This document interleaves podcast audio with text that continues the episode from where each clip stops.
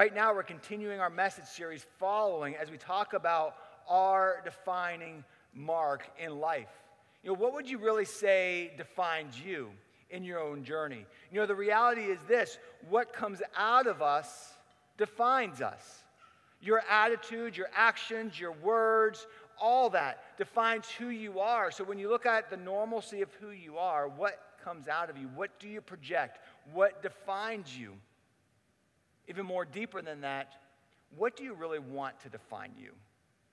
I think in the back of our minds, we all have something. It's like, I want to be a better person this way. I want to respond better this way. When people see me, I hope that they see this. What is it? You know, what really defines you? And do you feel you're matching up to this? Because as followers of Jesus, our defining mark is love. That's what it's all about. Jesus said, They will know you are followers of me by your love. So I guess that bridges a very important question. How well are we representing love? What does that mean for us personally and collectively? And is that really my defining mark? You even get it more personal with it and more real with it. What is love? You know, we've talked about this before in the past of trying to define what love is, and we can't really say we are God's love in this world if we really have no idea what love is really all about. You know, in its most basic understanding, love is like a three sided triangle. It needs all three parts equally defined and represented in our life in order for love to be revealed, in order for love to be experienced, and for love to be expressed. And those components that we should have in our life that represents love first starts with passion. Passion is that sensation that draws you in. It's that excitement. It's that thing that motivates you. It, it, gets up, it gets you up in the morning. It moves you. But here's the reality passion always fades. So often, when I'm counseling married couples and they're saying they have trouble and they just don't love each other anymore, as I ask more questions, what I really find out is the reality is this it's not that love faded, passion faded, and they represented and they believed that love was all about passion. And we live in a world that's taught us to believe that love is all about passion. It's in the movies that we see, it's in the books we read about. It's all centered around passion. And when that passion fades, we think love is gone. And then we lost the reality of what love really is because that is just one part of love. And in the same ways in our relationship with Jesus. You know, uh, we've all started in some parts of our journey excited and fired up for Jesus. Maybe you went to a revival. Maybe you went to some special conference or, or, you, or you had a special experience in one of our worship services and you just felt, I'm on fire for Jesus. That's the passion. That's good. But if you try to ride on your passion only, eventually it's going to fade and you're not going to have much of a faith because you've lost the other elements of love. You see, the other parts of love is intimacy. Intimacy is such a crucial part in our love experience and expressing love and, and experiencing love. Intimacy is that heart to heart connection, that transparency, that authentic, authentic, I'm losing my ability to even say that word. Authenticity, there we go. Intimacy is the ability to be known and to know. So I guess in your relationships that you have here on earth, and your relationships with God, the Heavenly Father, the creator of everything that is, how well would you say, I'm in a relationship where I am known and I know? Because that's intimacy. And at some level, for passion to move deeper, for love to grow deeper beyond passion, you need to embark in the journey of intimacy. And that involves transparency and authenticity and just being real. You being real with God and allowing Him to be real with you and you being real with others. And the final part, the base of that triangle, is commitment. Commitment is that thing that when passion does fade, and it will, when passion does fade, commitment says, even though the passion may not be there like it used to be, I am still going to walk forward. I am still going to make the right choice. I'm still going to strive to do the right thing. I will still strive to do what honors you in this relationship. That is love. Those are the three components and that are needed for love to be revealed and to be experienced in any relationship. You see, ultimately, the key components of love remind us that love is an experience. Love is an experience that we all need to have. You know, one of our catchphrases here at Impact is that we want to let God love us and love others through us. But have you ever really thought about that on a deeper level? What that really means to allow God to love us and to allow Him to love others through us? You know, to really think about that on a deeper level, we have to deal with some honest questions that I bet we've all asked internally, but maybe we've never really verbalized in our life or with other people. I mean, have you really ever experienced God's love? How have you experienced God's love? Or maybe some of you are sitting here right now or watching online and you're saying, Bill, I'm going to be real with you. I never felt or experienced God's love in my life. And I'm just struggling with that. I think it's a valid question. It's a valid question I think we all work through, we all have to deal with, we all have to wrestle with. And that is what if I've never really experienced God's love? Or what if maybe at one point I did? I had a good, passionate moment in a worship service or a convention or something, but now in this moment, I'm just honest, I don't really experience His love anymore. What if we can't really see the good things that we experience in our lives. Maybe we're praying for something endlessly, and that prayer just seems to go unanswered year after year after year. Or we're dealing with a senseless tragedy that just challenges us and challenges us in our ability to truly see God's love in action. And the reality of all these questions is this is where faith comes in. This is where faith jumps in. This is the level of commitment.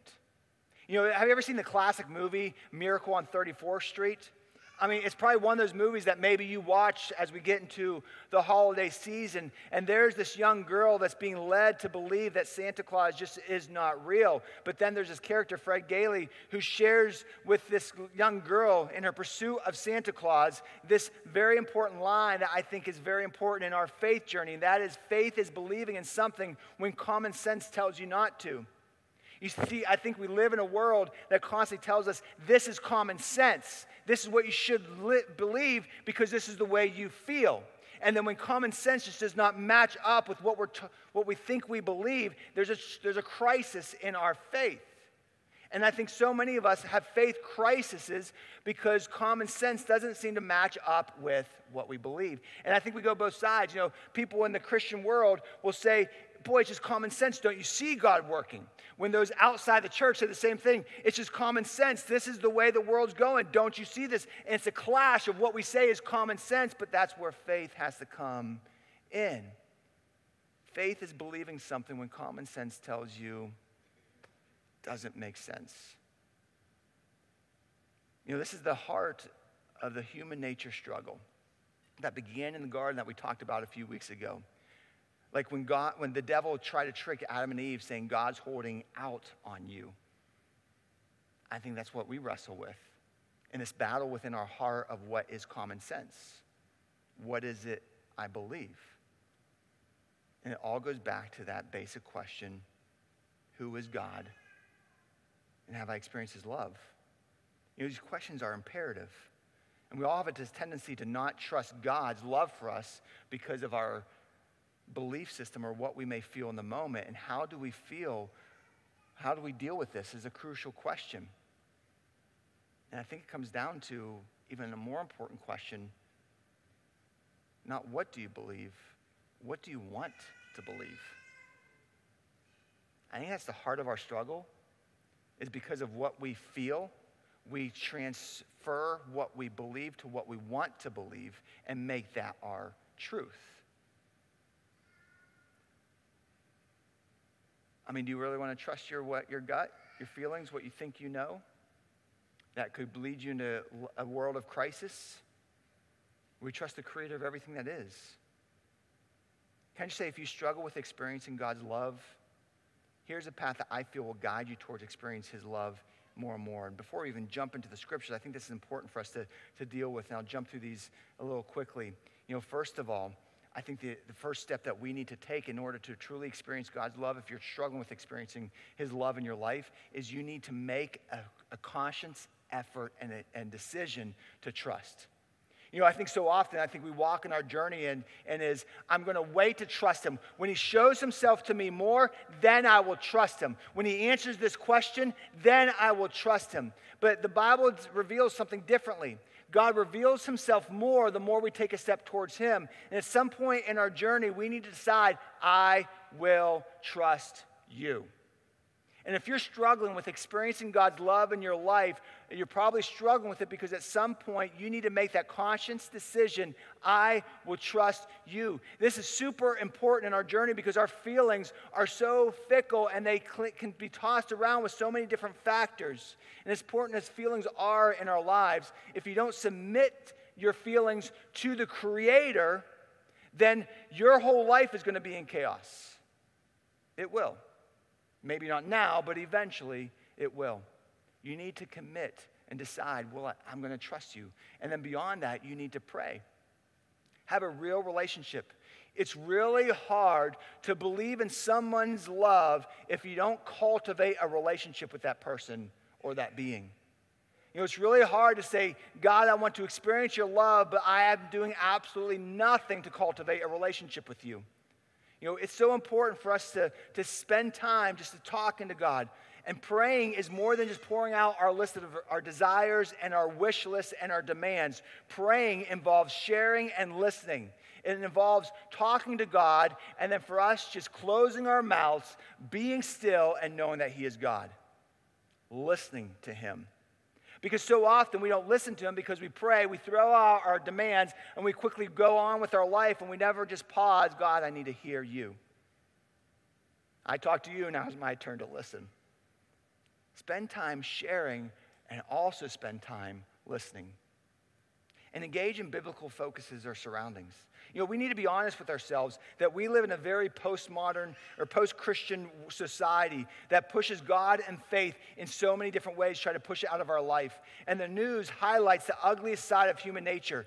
Entertainment, movies, and music, all they do is glorify sin. It's no accident whatsoever because the prince of this world, as Jesus describes him, the devil, wants us to focus on evil and to challenge our faith away from God. And so he's going to make everything we do and surround ourselves with opposite from the heart of God. And unless we do something to counter that, we risk being the devil's just uh, play toy and chew toy throughout our life. And we need to take time each day to spend in spiritual focus, whether we're reading God's word, whether we're listening to Christian music, whatever it may be. Because if we don't, it will destroy us. Even if it's 10 minutes, take 10 minutes to turn on some Christian music or do something to let godly stuff come into your life rather than worldly stuff. You know, in my journey, that's what it took. You know, I wasn't, as a teenager, like this, this crazy kid. I was like, I'm going to go home and read the Bible for 10 hours a day. And I'm going to grow closer with God. I'll be honest with you, there's even times now that's like, I fight just to hang out with Him because the world pulls at my heart too much. But you know what really transformed my life?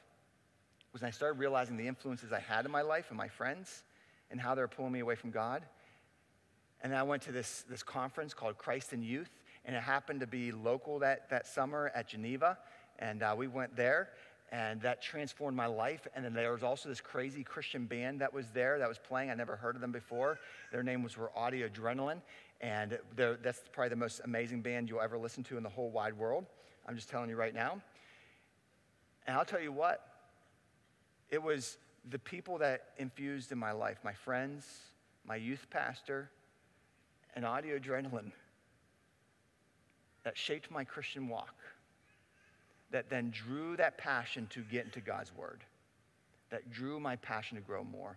It was all because of what I surrounded myself with. What are you surrounding yourself with? And finally, we just need to back up. You know, as much as we are locked in the present moment, we get so focused on the here, right now, what we're dealing with, what we're feeling with, what we're struggling with in this moment, that we miss out on God's eternal plan. And so sometimes we just need to take a step back and step back from the present because we get so locked in. We get that, that tunnel focus of what I'm dealing with in the moment that I lose sight on what God wants to do overall. And we need to step back and say, God, what are you doing? What's your master plan? How does this fit in your master plan? What are you trying to do in my life right now? Step back. And I promise you, if you just take those steps to, to, decide to trust Him, to pray, to infuse your, your surroundings and infuse your influences more and more with Christian focuses and biblical focuses, and you just back up and try to see God's bigger picture, you will begin to experience God's love. You will. You know why I believe that? A, because that's what he's did in my life. I've seen him do that in so many other people's life. And because God is knocking at the door of your heart every single day, just trying to get in. If you just allow him. You know, ultimately, we are defined by what comes out of us. It's important to work through this because how we receive love affects how we express love. It really does. How you receive love affects how you ex- express it. And the important thing that we move forward with is not just how we experience it, but how we express it. You know, when Jesus was being questioned on what was the most important commandments by the religious leaders, and they thought they were going to dupe him right now, he said this in Matthew 22, verses 37 and 38. He said, The most important commandment is this love the Lord your God with all your heart, with all your soul, and with all your mind. This is the first and greatest commandment. Above everything else, it's about loving God. We're called to love God, he says, with all of our heart, all of our soul, and all of our mind. This goes back to that triangle. He says we're supposed to love God with all of our heart. That's the passion. That's the excitement. That's the motivation. That's the thing that wakes me up in the morning, that gets me out of bed, that drives me every single day is my love for Him. and why is my love for Him so great? Excuse me, because of my experience of His love for me. It all kind of intertwines together. I love Him because He first loved me, because of the experience of, experiences I've had with Him and how He showered His love on me. It motivates me passionately to love Him in return. That's what happens. Our, our ability to express love is based upon our ability to experience love. That's why that's so important. And God, Jesus said, it all starts with the one side of the triangle, your heart. God is the one who motivates us, who drives us to who we are. And then he says the other part, Jesus said, to love him with all of your soul. This is your intimacy. This is your heart to heart connection with God, to be known and to know. That's what this is all about. It's opening up your heart to Him, to be fully, to allow Him to completely reveal Himself to you, what He desires, what He wants, and what He may be doing.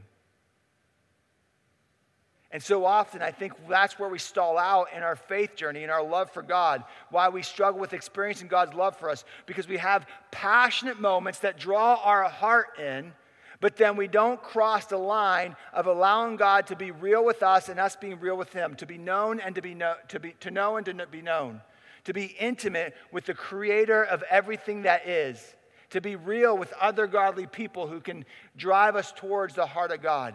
That intimacy part of your faith journey is crucial. It's crucial. And so many of us get held up in our journey because we stall out there. We're just constantly looking for the next great moment to passionately pursue to push us towards the next great worship moment. And then when the passion stalls, we wonder what happened. But maybe we need to focus on our soul, on the intimacy part. And then finally, he says to love God with all of your mind. This is the commitment, this is the intellect.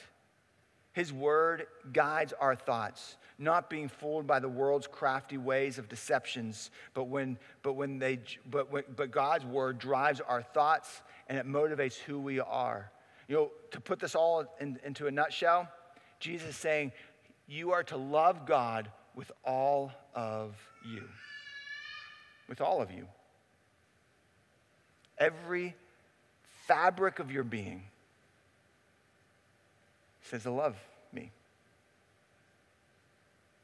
How much do you love God? How much is that reflected in your life? And you might be saying, I struggle with loving God because ultimately, I'm going back to still your first point, Bill, that I'm not experiencing His love. And I'm struggling with that. And that's just you. We'd love to talk to you and be, with there, be there for you and walk with that, walk with you through that. Because I know God's at the door of your heart knocking. If you just open up, He will shower His love on you and it will transform your life. You know, Jesus revealed what it meant to love God with all of me, to love with all of me. In Philippians 2 6 through 8, Paul describes what this all of me looks like for Jesus. It's, Paul wrote, Who, being in very nature God, did not consider equality with God something to be, to be used to his own advantage. Rather, he made himself nothing by taking the very nature of a servant, being made in human likeness, and being found in the appearance as a man. He humbled himself by becoming, obedient to death, even death on the cross. This is all of me. Love is revealed through sacrifice. Love is revealing, pouring out all of who I am for Him, for others. You know, the Greek word that's used here for He made Himself nothing is a very powerful, powerful word. This word is kanao. And kanao is one of those powerful Greek words. And what it means is emptied yourself. And so excuse me, what, what the Bible is saying here, what Paul is saying here, is that Jesus completely emptied himself of everything that he is the King of Kings, the one who sits on the throne of heaven, everything that belongs to him. He completely emptied himself. Why? For us. He completely became like us. For those of you who are working through Rooted, on week six, day two of your Devo, it said this that means that in becoming a man, he gave up his desires, his will, and gave all of himself to those he was serving. That's what it means to give eh, completely empty ourselves, to love God with all of me. We give him all of our desires, everything that we are towards him. But I bet for many of us, there's one thing that holds us back. I don't know what that is for you, but the reality is this every one of us has that one thing. That one thing that we're unwilling to let go to fully experience God's love in our life and to fully love Him back in return. Now, I'll be honest with you, you have to be real with that one thing, whatever that is. And until you're honest with that one thing, you will never fully experience His love and you'll never fully be able to express His love.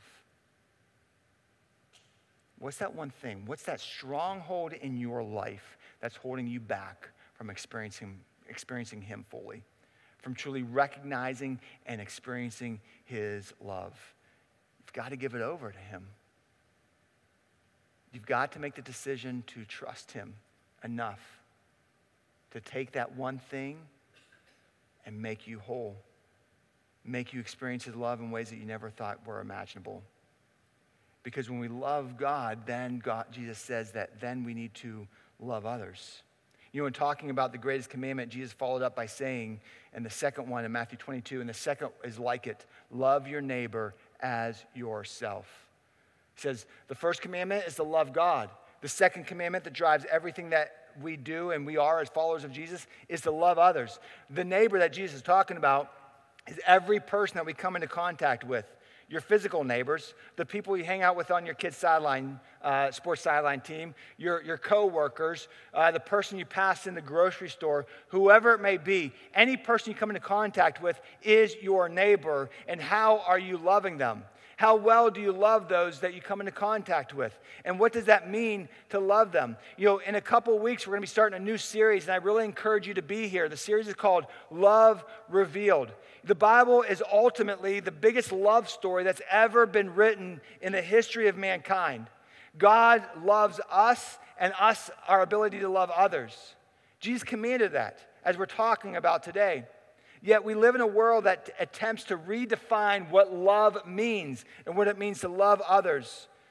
And through the series, Love Revealed, that we're starting in a couple weeks, we're going to challenge that, that, that thought. We're going to walk through that thought and see biblically, by Jesus' journey, what does it mean to really love? Opposite of what the world says to, to do today. The love that Jesus calls us to emulate I encourage you to come back as we dig deeper on what it means to truly love. But going back to Jesus' example for our focus today, his love was revealed because he emptied himself completely and fully. How do you empty yourself for others? How are you emptying yourself for others? The restaurant you went to yesterday, for the waiter or waitress who was serving you, how did you empty yourself for them? That coworker who sits in the cubicle two cubicles down from you, who absolutely annoys you every single day, how are you emptying yourself for them? That person you're driving down the street who cut you off and just really ticked you off, how are you emptying yourself for them today? I think every person you come into contact with, as little of an interaction as it is by passing them in the grocery store, we should always be asking ourselves, how am I emptying myself for that person in this moment right now? Because God called me to love.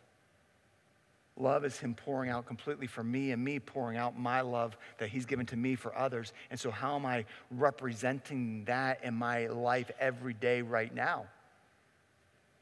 We're defined by love. And if we're constantly just walking around uh, arguing or trying to get what we want selfishly, then we have no idea what it means to love. No idea. And we need to go back and realize and, and, and, and work through am I experiencing that love? Am I living out that love? What does that mean? Jesus said, after he said all those things, that in everything that you do, in Matthew 7, do to others what you would have them do to you, for this sums up the law and the prophets. We know this as the golden rule, right? Everything that the Bible reveals, everything that the Bible calls us to be, everything that the Bible says for us to do is all summed up by our ability to love God and love others. It's like a math equation. If you take one and you take one, it equals, come on, guys, it's not that hard. If you take one and you take one, it equals, all right, I was getting a little nervous for a second, making sure you're still with me.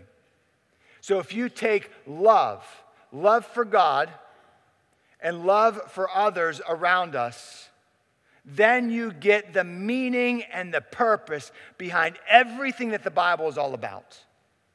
But if you don't love God, and if you don't love others, then you are completely clueless on the meaning and the reality of what the Bible is trying to say and why it's calling us to walk in certain ways. Until you understand love, until you are expressing love, you will never fully understand what God's heart is. That's what that says. Everything is summed up on that. We are obeying the law because of God's love for us.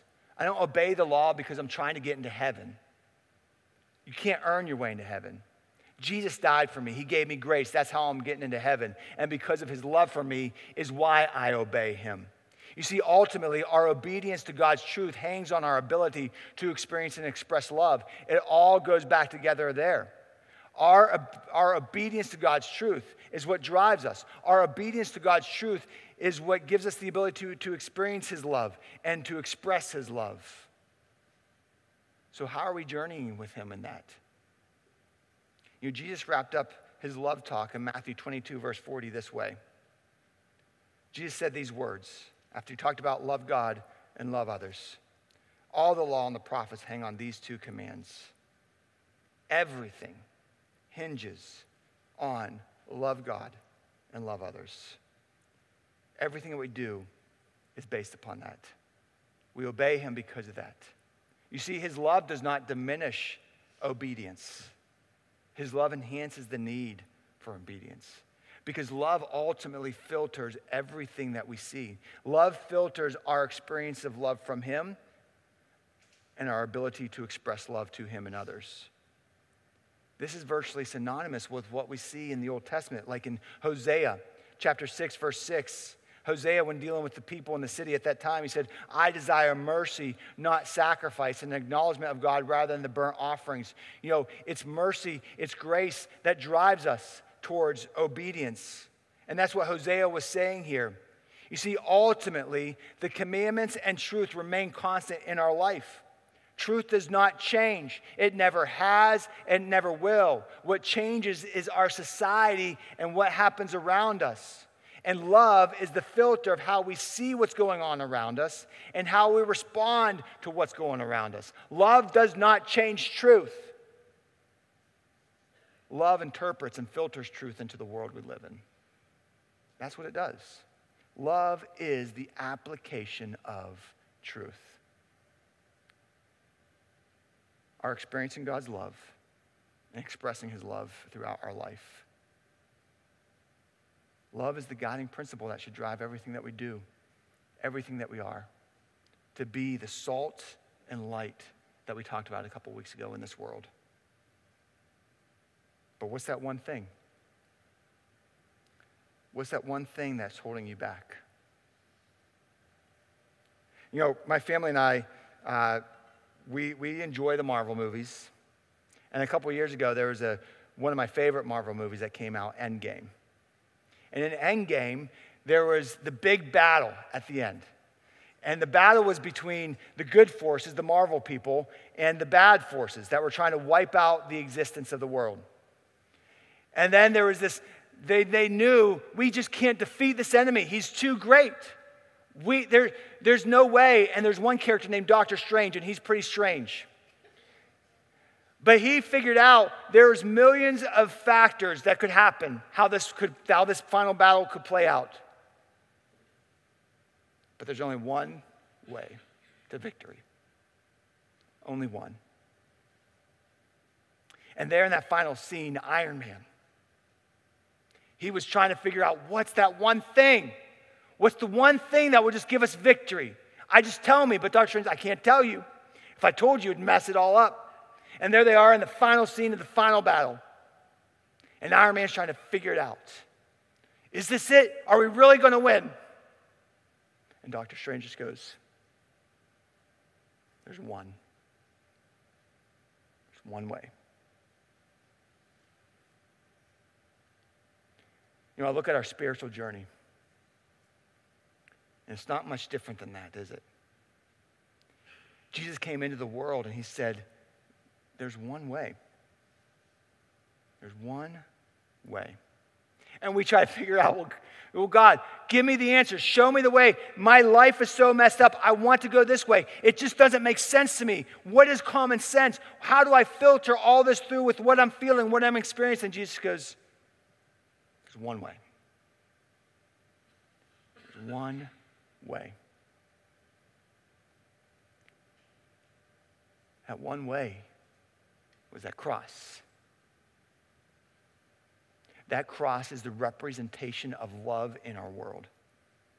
There's been no other representation offered in this world that has come anywhere close than the reality of that cross. That cross is God's revelation of love in action, the greatest experience of love that we could ever imagine no matter what you're going through, no matter what you're dealing with, no matter what you're feeling, ultimately there's one way, and that one way is Jesus on that cross. But Jesus said, Hey, in order to come to me, you need to empty yourself because I want all of you. And until you give me all of you, you will never experience all of me. That's surrender. That's the decision to trust. And so often we try to go through this faith journey with our inability to say, I trust you, and then we wonder why we don't experience Him. When He's knocking at the door of our heart every day. And the reason we don't trust is because we have that one thing in our heart, whatever it may be whatever sin habit, whatever question, whatever part of anger you have towards God because of something you may feel that just doesn't match up with what He says in His Word, whatever it may be. But Jesus says, empty yourself. Empty yourself to me, and you will experience all of me. That's love. So, where are you at today? I think it's time for some of you to make that deliberate choice to fully trust Him, to completely empty yourself to Him so that He can reveal all of Himself to you. And then by that, you will experience His love and you'll begin to express His love in ways that you can never imagine because it's all Him. If you need to talk to somebody today about your ability to take that step to fully trust Him, please stop, to some, stop by the Engage Impact booth at the end, at the back. Or just fill out on that welcome card, on that connect card, help me to trust. And we would love to talk, talk to you this week about that journey of fully trusting Him to experience His love and to allow His love to be expressed all throughout your life. Let's pray together. Father in heaven, we just come to you now in this moment. Lord, I don't know everybody's story that's in this room. I don't know everything that they are dealing with, but Lord, you do. Lord, I know right now there's some people that are struggling in their faith because of the questions we talked about at the beginning of this message. Questions of, I haven't really experienced your love. I don't really know what that feels like. But Lord, right now, I just pray that you speak into the hearts of each person that has that question. Motivate us towards you. Lord God, help us to see you clearly. And Lord, I just pray for all of us to help us to trust you more. Help us to experience your love and help us to express it. It's in your name we pray. Amen.